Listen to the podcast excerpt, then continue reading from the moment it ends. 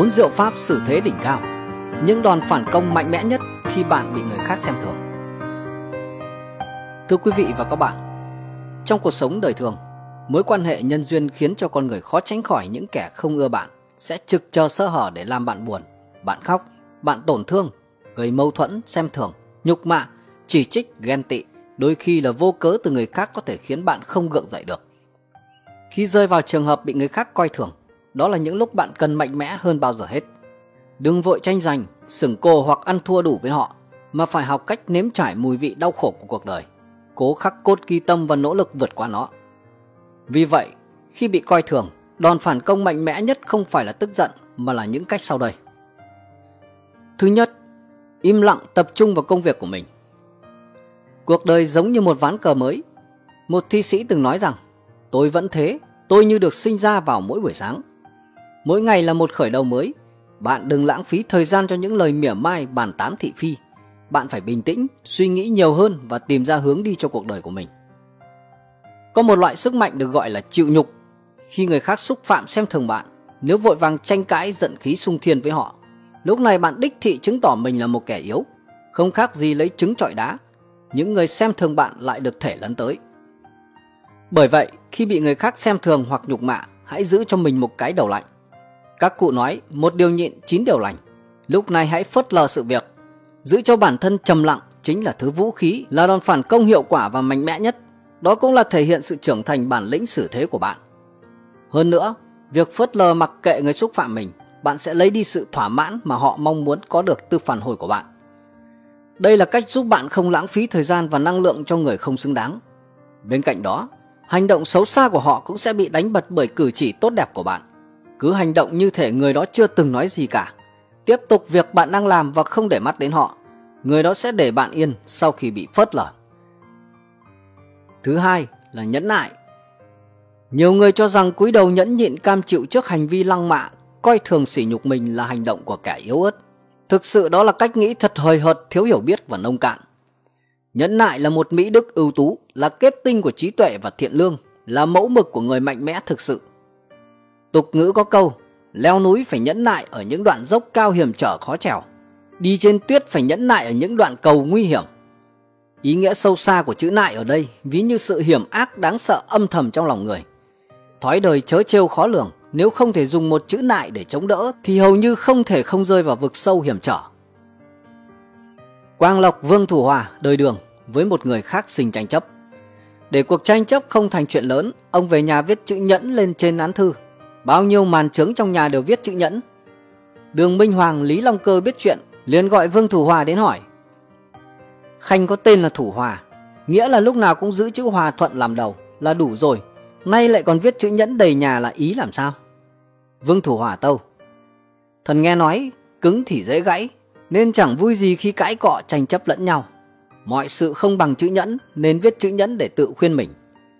Đường Minh Hoàng Lý Long Cơ khen phải và ban cho mấy tấm lụa Xưa nay từ bậc quân vương, kẻ sĩ cho đến các anh hùng hào kiệt làm nên đại sự không ngoài chữ nhẫn.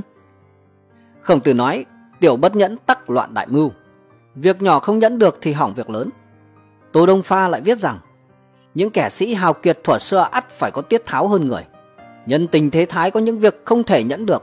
Kẻ thất phu bị nhục thì rút kiếm đứng lên, xông ra chiến đấu. Như thế này là không đủ dũng. Người đại dũng trong thiên hạ, kẻ địch đến bất ngờ mà không kinh sợ, vô cớ oan ức ập đến mà không nổi giận. Đó là họ có tấm lòng rộng lớn, có chí hướng cao xa, nhẫn những phẫn nuốt nhỏ để thành tựu sự nghiệp lớn. Trên đường đời, mỗi người đều không thể tránh được những lúc thống khổ, chắc trở, khó khăn. Mỗi người chúng ta trong một thời khắc nào đó đều phải chịu vận mệnh đùa giỡn. Khi chúng ta không có năng lực thay đổi hiện trạng, chúng ta ắt phải học nhẫn nại và bao dung. Người có thể nhẫn nhịn, khắc chế bản thân thì sẽ không mãi lâm vào cảnh khốn cùng. Những khó khăn hiểm trở đều khắc phục được, cuối cùng thành tựu đại nghiệp.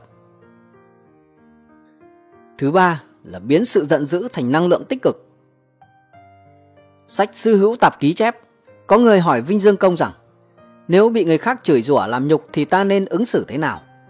Vinh Dương Công đáp, phải tự hỏi tại sao mình lại để cho người đó chửi và làm nhục cơ chứ? Tự nhiên ta sẽ bớt giận, đó là thượng sách. Hoặc tự hỏi ta chửi người đó, làm nhục người đó, người đó sẽ phản ứng như thế nào? Nó sẽ phản ứng như thế nào? Ta sẽ như người đó chăng? Suy nghĩ xong ta sẽ bớt giận. Đó là hạ sách. Khi bị người khác coi thường, trong lòng bạn sẽ nảy sinh những cơn tức giận. Lúc này cần phải tìm cách khắc chế nó ngay, bởi nếu không sẽ xảy ra những điều đáng tiếc do sự nóng giận gây ra sau đó. Giận dữ luôn được xem là trạng thái tiêu cực đến mức cần phải tránh. Bởi thế, Đức Thế Tôn Thích Ca Mâu Ni đã dạy rằng Giữ sự tức giận giống như nắm than nóng trong tay với ý định muốn ném nó vào người khác. Bạn là người đầu tiên bị thiêu cháy. Vì tức giận là một phần của cuộc sống hàng ngày và là một phần cơ bản của con người, nên hầu hết mọi người khi tức giận đều gây gổ với người khác và thậm chí làm những việc bốc đồng. Vậy nên khi bạn gặp phải điều khiến mình tức giận, hãy học cách biến cơn giận thành nguồn năng lượng tích cực, hữu ích cho những việc khác. Một trong những cách tuyệt vời để biến cơn nóng giận thành năng lượng tích cực là biến nó thành động lực để thay đổi hoàn cảnh của mình. Đừng phí thời gian cho những cơn giận. Hãy thử tìm hiểu xem ngọn nguồn bắt đầu cơn giận của mình là xuất phát từ đâu, để biến nó thành nguồn động lực cho mình. Sự giận dữ đôi khi cũng có thể là một trong những chất xúc tác để mang đến thành công to lớn hơn cho bạn.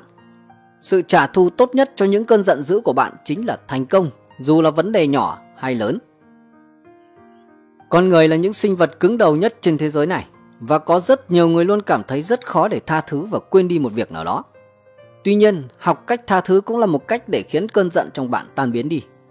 Tất cả những cảm xúc buồn bã, thất vọng hay tức giận là những cảm giác không thể nào tránh khỏi trong cuộc sống hàng ngày. Nhưng nếu bạn biết cách khéo léo biến những cảm xúc tiêu cực ấy thành nguồn năng lượng tích cực thì bạn sẽ sống thành công và hạnh phúc hơn hẳn người khác. Thứ tư là mặc kệ miệng lưỡi thế gian, kiên trì dùi mài tìm kiếm cơ hội thành công. Chắc hẳn mọi người ai cũng nhớ câu nói trong một chương trình táo quân của Việt Nam đó là Giàu thì nó ghét, đói rét thì nó khinh, thông minh thì nó tìm cách tiêu diệt. Câu nói hài hước nhưng sự thật cay nghiệt đúng là như vậy. Không chỉ bây giờ mà thời xưa cũng đã vậy. Tô Tần, một trong tứ đại đệ tử của quỷ cốc tiên sinh, trước khi trở thành nhà du tuyết vang danh thiên hạ quần hùng thời chiến quốc, ông đã có một cuộc sống vô cùng nghèo khó. Đã nhiều năm đi du thuyết thất bại rồi lại chán nản bỏ về. Các anh em, chị dâu, em vợ, thế thiếp ở nhà đều cười nhạo mỉa mai, làm tổn thương đến lòng tự trọng của ông.